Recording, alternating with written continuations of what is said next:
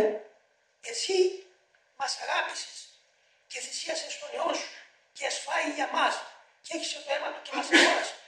Και ύστερα έστειλες το Πνεύμα το Άγιο να παραμένει μέσα ίδια της Εκκλησίας μέσω ημών για να αναλάβει την ανακατασκευή μας, τη μεταμόρφωση μας.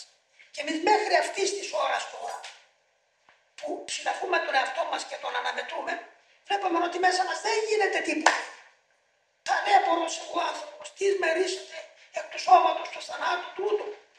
Τώρα μέσα από λειτουργεί ακόλυτα η αμαρτία από όλες τις πλευρές. Ολόκληρος ο νόμος της διαστροφή. Ολόκληρο το σύμπλεγμα της διαβολικής